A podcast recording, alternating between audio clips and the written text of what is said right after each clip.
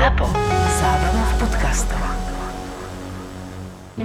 Vlk, ktorý má väčšine smolu a zajac s naivným úsmevom. No počkaj, volá kultová sovietská kreslená rozprávka, na ktorej sme mnohí vyrástli. Spomínate si určite na úplne prvý diel s názvom Na pláži, kde zajac ubzikne vlkovi na vodných lyžiach. Alebo na to, ako si bubnujúci zajac s balónmi vykračuje lunaparkom a za ním sa plíži vlk s gitarou na chrbte a cigaretou v papuli. Presne tieto dve legendárne scény zachytávajú zlaté a strieborné mince v e-shope Českej mincovne. Link na sériu No počkaj sme vám dali do popisu tejto epizódy, ktorú vám prináša Česká mincovňa. No, počkaj.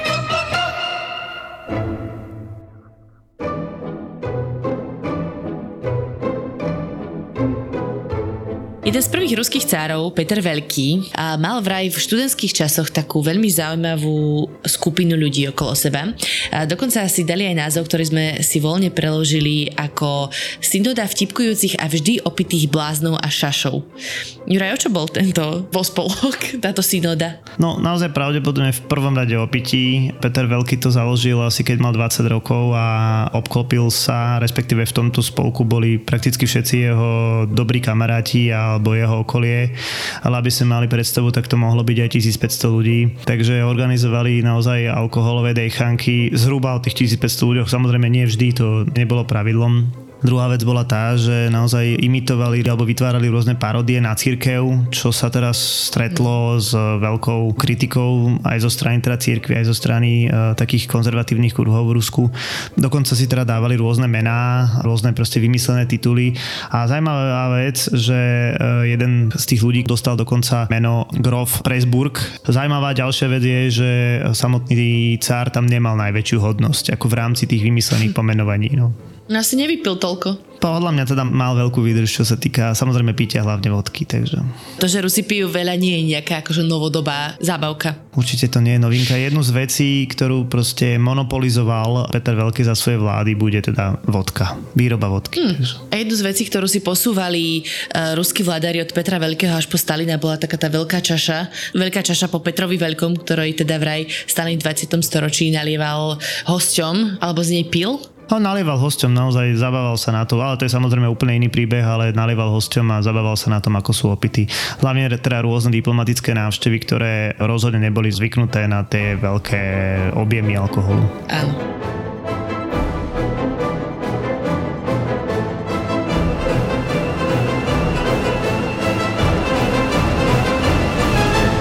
Dobre si pekne povedal, že to už je iný príbeh, ale teda ktorý bude dnešný príbeh, to je príbeh Petra Veľkého, teda ako som už naznačila jedného z prvých ruských cárov, ktorý bol veľký nielen postavou, keďže mal cez 2 metre, ale teda aj nejakými svojimi činmi a snahou zreformovať Rusko a priviesť ho k tomu cárstvu, ktorým bolo potom na niekoľko storočí. Čiže dostaneme sa na územie Ruska, nebudem hovoriť, že do Ruska, ale na územie v nejakom 14. 15. storočí, ako to tam vyzeralo, kto tam bol pri moci, čo tí ľudia robili? No tak e, keď zoberieme taký ten e, vrcholný stredovek v Európe, Rusko bolo ešte naozaj nie nejaký centralizovaný štát, respektíve naopak bola to krajina, ktorá bola, dá sa povedať, pod nadvládou Mongolov, respektíve národov, ktoré nejakým spôsobom e, nastupovali po tzv. Zlatej horde. Reálne v 16. storočí bol v Rusku, dá sa povedať, že tvrdý stredovek, Máme tu samozrejme dôležitého prvého cára Ivana IV.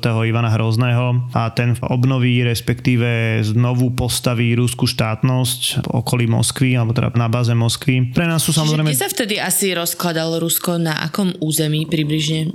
To naozaj je ťažko povedať v zmysle nejakej hranice, pretože uh, to bola ríša, ktorá, ríša, štát, ktorý nemal proste teraz vykolikovanú nejakú hranicu, ale samozrejme bavíme sa v tomto čase, uh, v tom naozaj 16. storočí storočí, hlavne o tej európskej časti, čiže o tom pred, o tej čiže časti po Ural. po Ural, dajme tomu, hej, mm-hmm. ale už teda v 17. storočí sú aj organizované rôzne výpravy na Sibír a teda Rusi expandujú aj týmto spôsobom, aj keď teraz počiatku sú to naozaj nejaké také prieskupné expedície.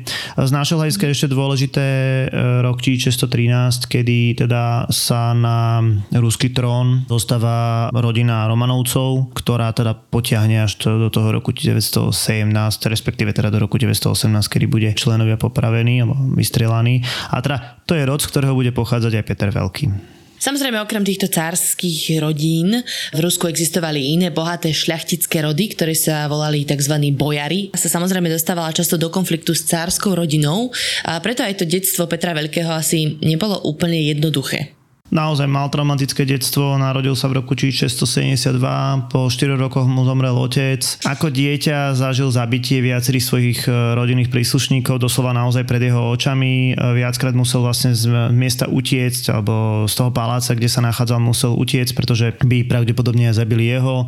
Dostal sa do konfliktu hlavne s jeho nevlastnou sestrou e, Sofiou, alebo teda po slovensky Žofiou, ktorá urobila akýsi štátny prevrat a v čase teda nejakej Petrovej minority alebo teda detstva vládla de facto za neho. On bol teda jedno zo 14 detí, to znamená, že nebol úplne prvý na tróne, musel si chvíľku počkať, mal starších súrodencov, ale teda už keď sa mal dostať na trón, ale ešte ako chlapec, tak vtedy tam za ňoho vlastne zasahovala tá jeho nevlastná sestra, čo teda vyústilo do neskorších súbojov, lebo ona bola keby v opozícii. Kedy presne teda prebral Peter oficiálne tú vládu? Tam bol problém v tom, že e, on musel vládnuť spolu so svojím chorým bratom e, Ivanom. A naozaj bolo to také zvláštne, že oni obaja sedeli na tróne a táto Sofia, respektíve tá je nevlastná sestra, ona mala normálne dieru v tom e, tróne nejakej zadnej časti a vlastne našepkávala viac menej skôr tomu Petrovi, keďže ten Ivan bol dosť často chorý, čo má robiť, takže to bolo naozaj také frustrujúce a bolo potrebné počkať. No na to, aby sa naozaj stal stárom, tak potreboval sa najprv zbaviť Sofie, k tomu dôjde, potom sa potrebuje zbaviť vlastnej matky, tá zomrie a napokon teda musí zomrieť aj ten jeho brat Ivan, aby sa stal proste neobmedzeným vládcom. A to sa stane e, v roku 1696 e, napokon teda definitívne bude Peter Veľký neobmedzeným cárom. Hej. Medzi tým, kým teda tá jeho matka ešte zomrela, ho svojím spôsobom tak donútila zobrať si jednu mladú devu, Lopuchianová sa volala, menom už neviem. A volala sa Jevdokia Fiodorovna Lopuchianová. OK, ľahké na zapamätanie. No a teda hovorí sa, že ona sa naozaj bála, keďže, ako som už spomenula, Peter bol statný chlap, už tedy asi mal tie 2 metre. A, no a teda aj počas prvej manželskej noci sa bála, že uh, jej ublíži, neviem čo, a Peter tam vtedy prejavil možno nejakú náklonnosť alebo takú zhovievavosť, že namiesto toho, aby teda ukázal plachtu s krvou, to je teda, aby dokázali, že naplnili manželstvo, tak si narezal prst a vraj teda zanechal len takúto stopu a nedotkol dotkol sa jej, ale asi potom neskôr predpokladám, že manželstvo sa naplnilo. Naplnilo sa, mali spolu aj deti, aj teda dôležitého syna, ale treba povedať, že toto manželstvo bolo vlastne nešťastné a určite e, Peter Veľký k nej nemal nejaké veľké city.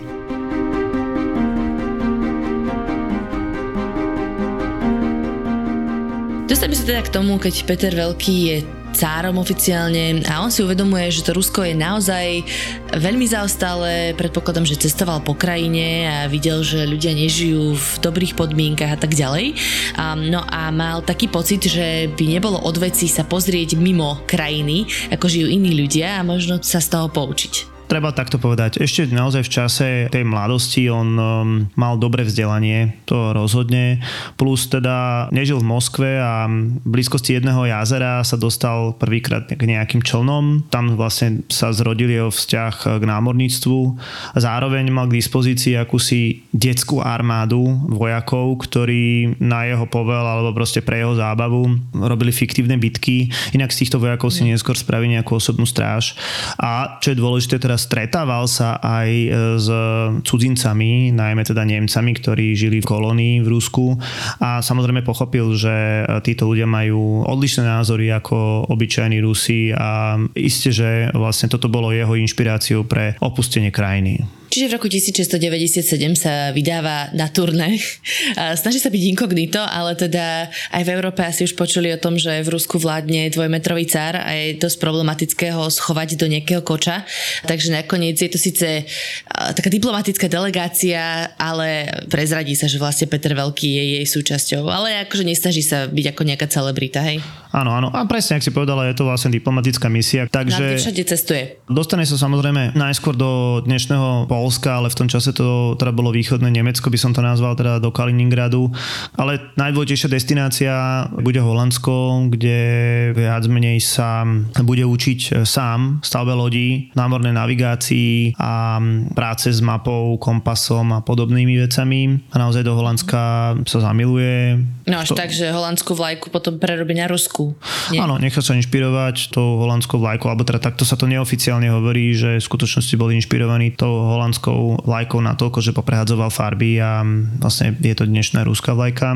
Každopádne ho veľmi zaujal Amsterdam so svojimi kanálmi, chrachtami. V tom čase určite teda by som povedal najdynamickejšie mesto sveta. No a keďže Holandsko, alebo teda Nizozemsko v tom čase bolo spojené vlastne postavou panovníka Williama III. aj s Anglickom, tak odišiel aj do Anglicka s tým, že bol hosťom kráľa a tu sa stretol s viacerými dôležitými, hlavne teda vedcami a osobnosťami tohto obdobia. Videl proste najrozvinutejšiu krajinu vtedajšieho sveta, čiže aj toto samozrejme na ňo vplývalo. Samozrejme Peter Veľký bol inteligentný a mal záujem sa nejakým spôsobom vzdelávať, teda bol prirodzene zvedavý a všetko si to nejakým spôsobom zobral domov.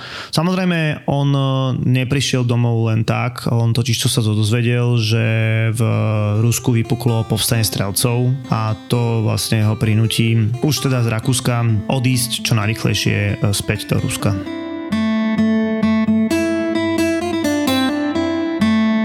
Druhý oktober denník Borisa Konstantonoviča Petrova, lodného majstra.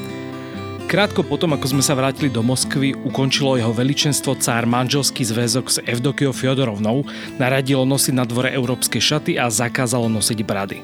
To si mnohí ruskí šľachtici nedokázali predstaviť, tak im veličenstvo vyrúbilo daň z brady. Vraj, ak si ju chcú nechať, budú platiť. Veru, všeličo cár Peter pochytil na našich cestách Európou. Výprava trvala 500 dní a za cieľ mala dohodnúť v Európe spoločný postup proti Osmanom, ale aj sa podučiť čo to z remesiel, ktoré tam lepšie ako u nás boli rozvinuté. Preto sme s veličenstvom šli aj my, lodní majstri, kovácky majstri, ktorí sa zameriavali na výrobu zbraní a veľa ďalších. Vlastne nás bolo vyše 250. Štyria komorníci, traja tlmočníci, dvaja hodinári, kuchár, kňaz, 6 trubačov, 70 vojakov vysokých ako náš panovník a dokonca aj štyria trpaslíci a opica. Bola to síce diplomatická misia, ale namiesto panovníka v jej čele na oko sedela trojica vyslancov. Cár Peter v prestrojni cestoval ako jeden z nás, pod menom Peter Michailov. V Holandsku sa v meste Sardam a neskôr v Amsterdame priučil Peter Michailov v stavbe lodí. Všetok svoj čas ale netrávil len v prístave. Navštevoval aj múzea, divadla, rôzne učené spoločnosti a zoznamoval sa so znalosťami z najrôznejších odborov. Raz sa kde si naučil trhať zuby, takže si okamžite zabezpečil zubárske náčinie a vždy, keď niekomu zuby vytrhol, uchovával ich v malom platenom vrecušku, ktoré nosil so sebou. Zhromažďovali sme vedomosti, ale aj verbovali odborníkov, ktorí boli ochotní nechať sa najať a odcestovať do Ruska. Pre našu misiu sme tak v Holandsku, Anglicku a v ďalších krajinách naverbovali asi 800 ľudí. Ale okrem nich sme do vlasti poslali aj všeličo iné. Lodné kompasy, plachty, ďalekohľady, tisíce púšiek, ale aj vypchatého krokodíla či rybu mečuňa. Z Holandska sme na našich cestách pokračovali do Anglicka. Cár naštívil kráľovské observatórium, kde sa priučil navigovaniu lodí, nevynechal ani kráľovskú mincovňu a kráľovskú spoločnosť, Oxfordskú univerzitu, ako aj niekoľko lodeníc a dielostreleckých závodov. Študoval anglické techniky budovania miez a dokonca sa naučil vyrábať diela. Odtiaľ sa naša výprava otočila späť na východ a po mesiaci vo Viedni sme zamerali do Prešporka. Hoci boli cárové rokovania aj o spoločnom postupe Ruska a Európy proti Osmanom neúspešné, v 25 tisícovom meste na brehu Dunaja sme našli niečo mimoriadne užitočné. V tamojších riečných dokoch so 400-ročnou tradíciou budujú šikovné rýchle lode, ktoré majú na palube 12 diel a 40 veslárov. Oproti bežným lodiam s 200 mužmi a 40 či 50 dielami sú obratnejšie, ľahšie a v konečnom dôsledku aj lacnejšie. Hneď sme preto najali štyroch lodných majstrov, aby sa s nami vydali do Moskvy a viedli práce na cárskej riečnej flotile, ktorú jeho veličenstvo plánuje čoskoro začať budovať. V Prešporku sme na nešťastie nemohli zostať dlhšie, hoci sa nám pohostinnosť grofa Palfieho i miestnych hostincov veľmi pozdávala. Dozvedeli sme sa o povstaní strelcov, rýchlo sme sa teda vydali na cestu domov. A prišli sme práve včas.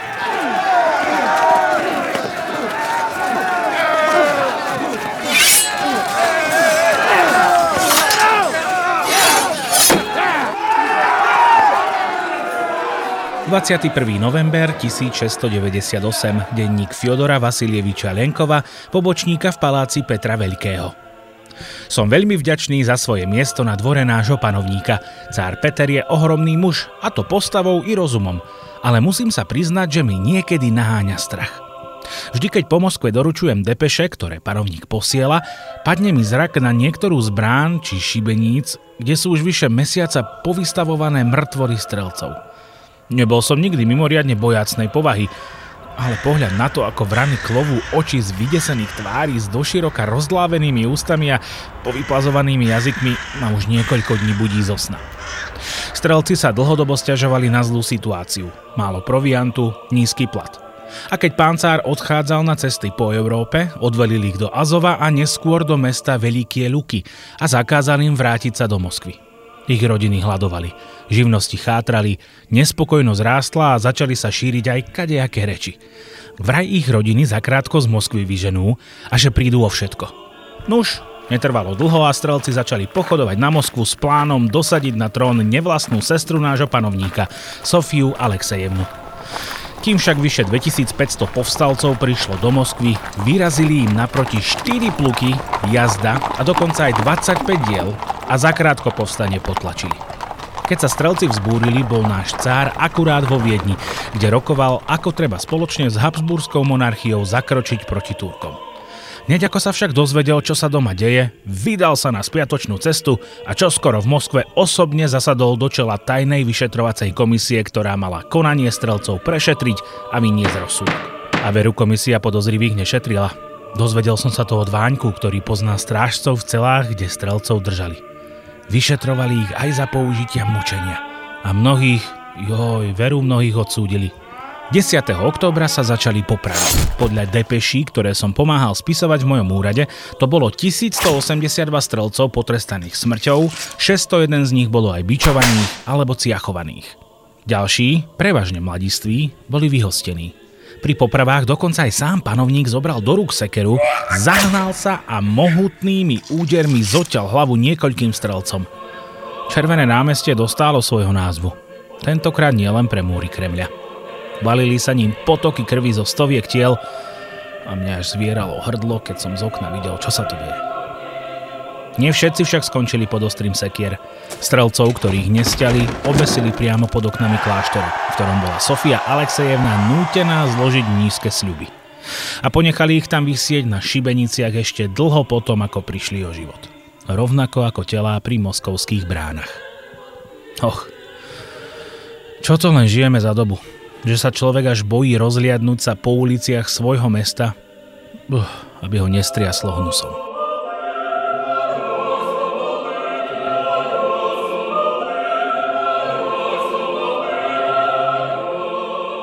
Po tomto brutálnom príbehu, čo sme si vypočuli, bolo jasné, že nejaká taká Petrová ideológia bola, že na Rusov sa inak nedá len ako tvrdou rukou. Prečo myslíš, že to tak bolo? My si musíme uvedomiť, že ruský vtedajší človek bol naozaj takou zmesou tých azijských, mongolských, ale aj teda európskych vplyvov. A to násilie bolo naozaj trvalo súčasťou e, života bežného ruského človeka. A mm. brutálne násilie pravdepodobne bola cesta, ako si vybudovať tú autoritu. Najmä medzi tou odbojnou štátnou šlachtou, respektíve tými strelcami. Tých strelcov vlastne úplne zruší hej, ako jednotku. Dostaňme sa k tomu, ako sa Peter Veľký snaží teda priniesť to najlepšie z Európy, alebo respektíve sa spojiť trochu viacej, priblížiť sa k tej Európe. A to je najmä tým, že chce vybudovať nejaké spojenie prirodzené, nie len po zemi, ale aj teda po vode. Čiže sa dostáva do konfliktu so Švedskom, ktoré vtedy ovládalo keby tie severné moria.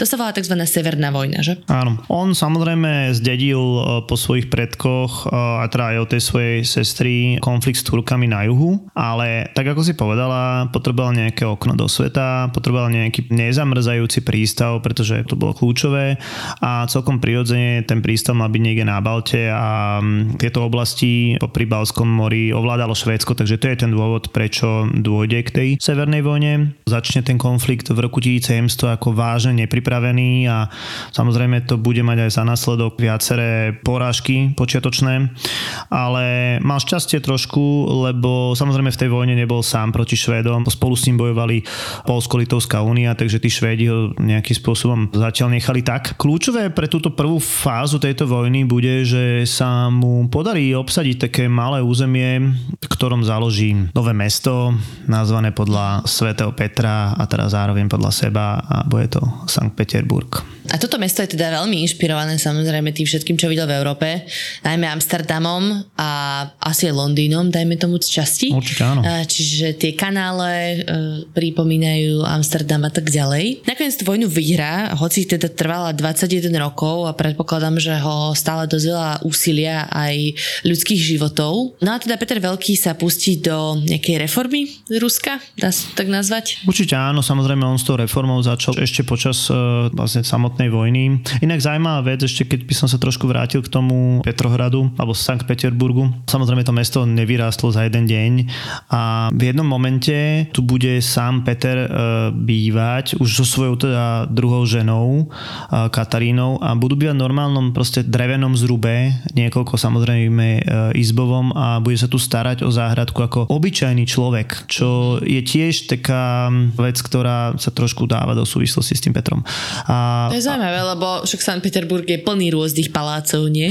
Áno, no samozrejme oni potrebovali vyrásť. Mimochodom teda Sankt Peterburg alebo viaceré budovy Sankt Peterburgu sú postavené v tzv. Petrovskom baroku. To je samostatný v podstate štýl jednoznačne inšpirovaný samozrejme západom a aj je jasné, že teda Sankt Peterburg je európske mesto. Hej. V roku 1712 sa stáva hlavným mestom Ruska. Ale teda, aby som sa vrátil k tomu, čo si povedala, k tým reformám, tak ono to je tak trošku podobné ako Mária Terezia o pár rokov neskôr.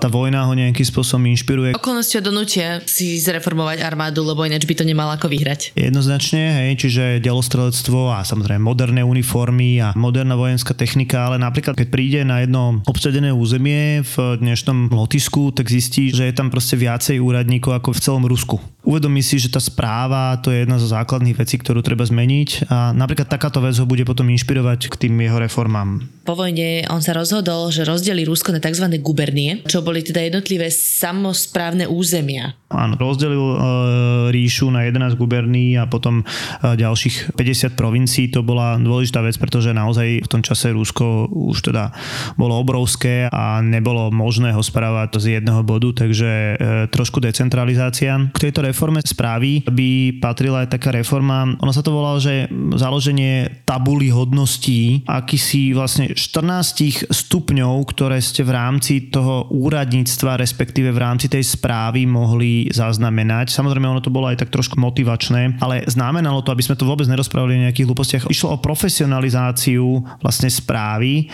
armády, námorníctva, všetkého. Hej. Čiže tých 14 bodov bolo niečo také, že toto dosiahnete, dostanete za to také peniaze, dostanete za to takú hodnosť a proste všetci budú spokojní, pretože ako keby tabulkové platy. Čiže motivácia, aby sa to nejaké územie snažilo, ja neviem, lepšie vyberať dane alebo zakladalo viacej škôl, vymýšľam si. Napríklad, hej, čiže aby ten konkrétny človek robil viacej, lebo vedel, že má ďalších, vymýšľam si 13 hodnostných stupňov, kam môže postúpiť. Celkom ešte zaujímavý terminus technicus v tejto súvislosti je samodržavie. To je taká vec, ktorá sa skôr bude, je jasné, že sa to objavuje aj teraz, ale e, bude sa objavovať aj v neskôršom období. Súvisí to s ústredným postavením cára v celej tej hierarchii. Naozaj cár mal teda neobmedzenú moc. Napríklad, hej, môžeme si to demonstrovať na tom, že on zrušil tradičný nástupnícky poriadok a povedal, že cár určí toho, kto bude po ňom. Nemusel to byť potomok. Nemusel to byť, byť potomok. Podcast Tak bolo ti exkluzívne prináša Česká mincovňa. Česká mincovňa. Česká mincovňa SK pri tých e, reformách dôležitá vec bola vzdelávanie. On e, si uvedomil, že vlastne je potrebné založiť nejaké školy, je potrebné založiť akúsi akadémiu vied, ktorá bude e, na tej vedeckej báze rozvíjať aj tých, čo budú učiť. Ale napríklad zaviedol zákon, že deti šlachticov musia navštevovať školy. Dokonca teda, že im musia byť dané nejaké základy vedy. No a... a samozrejme založil aj univerzity v Sankt Peterburgu. Áno, áno.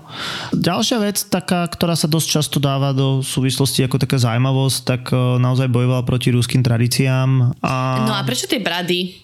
Akože kvôli čistote, alebo iba proste to videl v Európe, že v Európe nenosia brady, tak si povedal, že tak ani tu nebudeme. To je taký skôr môj názor, že naozaj tá brada demonstrovala to staré, to tradičné, možno tak trošku aj azijské. Zatiaľ čo v tej Európe o začiatku 18. storočia maximálne nejaká briadka pod nosom alebo niečo podobné. Čiže bol to ten európsky, prezentácia tej európskej a pretlačenie tej európskej módy. Čo sa týka reforiem, tak ešte by sme mali spomenúť určite reformu cirkvy, teda ano. zásadne skrátil trvania omší. Zavedol uh, nový kalendár, uh, aj keď uh, dá sa povedať, že mohol to spraviť lepšie. Zaviedol julianský kalendár, teda kalendár, ktorý fungoval ešte v časoch antického Ríma. V tomto čase samozrejme západný svet už fungoval na gregorianskom kalendáre, takže v podstate to síce bola reforma, ale nie až taká úplná, ako by sme si mohli predstavovať. No a okrem iného zaviedol azbuku. Mal šancu zavieť zaviesť latinku, ale teda rozhodol sa hm, možno aj kvôli církvi vlastne zaviesť azbuku. Čo tam používal to vtedy? Tiež staroslovanské písmo, hej, teda hej. Cyrilika, hej, no. Dôležité bolo aj za niečo to zaplatiť, hej, všetky tie veci, to vybudovanie armády. My sme teda povedali, že on tú armádu vybuduje, ale to tiež môžeme nazvať ako veľká reforma armády, to určite. A samozrejme aj to vybudovanie toho prístavu, Petrohradu a samozrejme vybudovanie lodstva. To bolo dôležité, lebo Sankt Peterburg sa v skutočnosti stal tým ruským oknom do sveta, takže to všetko, všetko niečo stálo a štátne financie takisto prešli s tými reformami a Peter Veľký zakladal manufaktúry, takisto doviezol sem viacerých majstrov a odborníkov zo západu, ktorí ho učili, alebo nie len ho, jeho, ale proste jeho ľudí učili, ako vyrábať súkno či gobeliny, no a ako sme spomenuli, tak zaviedol aj štátny monopol. Samozrejme nás sol, to bola klasika, ale teda aj na tú vodku. No z toho, čo teda hovorí, že čo sme si teraz spomenuli zo všetkých týchto reforiem, uh, znel Peter Veľký ako taký naozaj osvietený pánovník, taký akože príčetný človek, ale mal svoj dark side, pozor, že nebolo s ním vždycky všetko na poriadku a teda ako sme si už aj povedali, napríklad pri tom, ako sa vysporiadal s bojármi a tak ďalej, tak on bol dosť brutálny a to sa napríklad ukázalo aj na tom, že odstranil svojho vlastného syna. Prečo?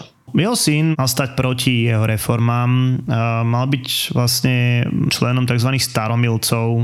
To bola akási skupina konzervatívnych ľudí, ktorí odmietali ten európsky kurz alebo proeurópsky kurz, alebo ako by oni povedali západný kurz dôsledkom toho bude napokon aj e, poprava jeho e, vlastného syna, ako si povedala. A... Ale to nebola poprava, oficiálna poprava. Mm, nešlo o oficiálnu popravu, ak my vieme, že teda syn Petra Veľkého Alexej, čiže Cárovič Alexej, zomrel niekedy v roku 1718 e, vo vezení. Oficiálne kvôli zráde svojho otca bol odsuden k trestu smrti. V skutočnosti ale zomrel na následky mučenia. No a či už to teda bolo na na Petrov príkaz, alebo možno za priamo aj Petrovej asistencie, to už sa asi ťažko dozvieme. No. no a teda okrem tohto, mm, že už naznačili, že dosť veľa pil, tak asi sa vedel niekedy utrhnúť. Je celkom zaujímavé, že jeho ďalšia žena Katarína, uh-huh. ktorú si zobral neskôr, bola alkoholička tiež, alebo teda podľa dnešných štandardov by sme určite povedali, že bol alkoholička. Tam je celkom zaujímavé aj celý ten príbeh, ako sa vlastne stretli, lebo ona pôvodne slúžila švedskému kapitánovi, Českom vojakovi povedzme, ona teda vôbec nebola urodzeného pôvodu, ona pochádzala práve z tej Polsko-Litovskej únie a po smrti jej rodičov slúžila v nejakom dome evangelického pastora, ktorý ju vydal za tohto švedského vojaka. No a keďže vieme, že Rusko bolo vo vojne so Švedskom, tak po porážka švedskej armády sa dostane do Ruska, dá sa povedať ako zajatec tu bude pracovať pre viacerých šlachticov, až sa teda dostane na dvor, by som povedal, lepšieho alebo najbližšieho človeka k Petrovi, jeho najlepšieho kamaráta Menšikova a pravdepodobne bude aj jeho milenkou a tu sa samozrejme zoznámi aj s Petrom Veľkým a stane sa teda jeho milenkou a od roku 1712 aj e, jeho ženou. No ona teda sprevádzala Petra Veľkého naozaj v tých posledných rokoch. No. Zomrel aký starý? Zomrel ako 52-ročný. Čiže na svoju dobu relatívne starý, ale teda tá jeho smrť e, nebola úplne prirodzená, nezomrel na starobu, mal veľa zdravotných problémov, ktoré boli samozrejme spojené aj teda s tým alkoholom, mal cirhozu pečenie a mal veľké problémy s močovým mechurom, pri ktorých mu teda asistovala aj tá druhá manželka, ale viac si už povieme v príbehu.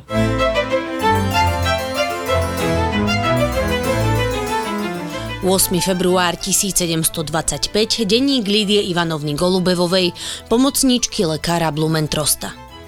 Nech dá náš pán väčšnú slávu jeho veličenstvu cárovi Petrovi, ktorý nás dnes opustil. Akurát som sa pomodlila za jeho dušu. Mnohí, pre mnohí ľudia sa modlili celé dni, aby ho náš pán k sebe ešte nepovolával, aby mu prinavrátil zdravie. Ale čože taký ľud, čo aj ako početný, narobí s Božím zámerom. Vyrozprávam všetko, ako si pamätám o poslednom období veľkého panovníka, lebo by sa dalo povedať, že som bola takmer pritom. S pánom doktorom Blumentrostom sme sa o cára starali najlepšie, ako sme vedeli, roky pred jeho skonom. Trpel astmou a často navštevoval termálne pramene kvôli liečivým kúpelom, avšak nemoc, ktorá ho nakoniec kolila, sa začala prejavovať až v roku 1723. Cár sa vtedy z času na čas stiažoval na akúsi vnútornú chorobu. Avšak tá naplno prepukla až v lete v roku 1724, keď sa jeho stav zhoršil a cár niekoľko týždňov nemohol poriadne spať. Liečili sme ho častým omývaním, rôznymi roztokmi a obkladmi, ale nedalo sa vyhnúť operácii. Cár totiž trpel opakovanými zápalmi močového mechúra a keď sa mu úplne zastavilo močenie, bolo potrebné podstúpiť cievkovanie. Pri tomto zákroku zbavili lekári panovníka viac ako litra moču zmiešaného s hnisom. Veličenstvo potom strávilo viac ako 4 mesiace v posteli, čo boli pre takého činorodého človeka hotové muky. Na jeseň to už nemohol vydržať a hoci to lekári neodporúčali, nariadil pripraviť jachtu a vydal sa na plavbu spolu s doktorom Blumentrostom, ktorý ma vzal so sebou. Nasledovalo niekoľko pokojnejších mesiacov. Cár však už dávno nebol pri svojej niekdajšej sile. Paradoxne, hoci to bol najväčší muž, akého som kedy videla, meral čosi cez 2 metre, mal zdravie pomerne chatrné. A ani bujare oslavy príchodu nového roka 1725 mu zdravie pravda, že neposilnili. Po sviatkoch zjavenia pána dostal nádchu a kvôli nedodržiavaniu diety sa choroba, ktorá ho trápila, ešte zhoršila. A predsa telesné utrpenie nezatienilo jeho bystrú mysel a až do posledného momentu nezastavilo cára Petra v riešení štátnych záležitostí. Prvú polovicu januára strávil Peter prácou a plánmi na ďalšiu premenu ríše. No 27. januára ho ochorenie úplne pripravilo o sily. Jeho utrpenie bolo skutočne hrozné. Veľký muž, ktorý sa vyznačoval mimoriadnou silou a trpezlivosťou, nemohol vydržať ohromnú telesnú bolesť a chodbami Kremelského paláca sa niesli jeho žalostné výkriky. Robili sme, čo sme mohli. Čoskoro sa však výkriky zmenili len na slabnúce stonanie. Začiatkom februára bolo verejne známe, ako veľmi zle je na tom panovník a ľud sa hrnul na palácové námestie a do chrámov, aby sa modlil za zdravie svojho cára. V jednom zo svetlejších momentov, ktoré mal, vydal cár rozkaz na prepustenie zločincov, okrem vrahov a zaritých lupičov, aby sa aj oni modlili za jeho uzdravenie. Keď veličenstvo cítilo blížiacu sa smrť, vyžiadalo si papier a pero. Trasúcou sa rukou napísal 52-ročný cár slová Zbav sa všetkého. Potom mu však pero vypadlo z rúk a jazyk už tiež odmietol slúžiť. Nakoniec bolo počuť už len ston, ktorý mu prepichol srdce. Čiže Peter Veľký, aby sme to uzavreli, eh, dá sa povedať, že naozaj je taká rozporúplná historická postava. Čo by sme si z toho mali zobrať? Alebo aký je ten jeho odkaz, Juraj, podľa teba? Odkaz Petra Veľkého sa v dejinách veľmi menil. Samozrejme, súčasníci ho vnímali inak ako ľudia v 19. storočí. Na, najmä v druhej polovici 19. storočia sa vytvorila istá skupina ľudí, ktorá Petra veľmi kritizovala a odmietala ako cára, ktorý e, vlastne potieral to tradičné rúske a naopak zavádzal niečo, čo je proste Rusku neprirodzené západné prvky, západnú kultúru.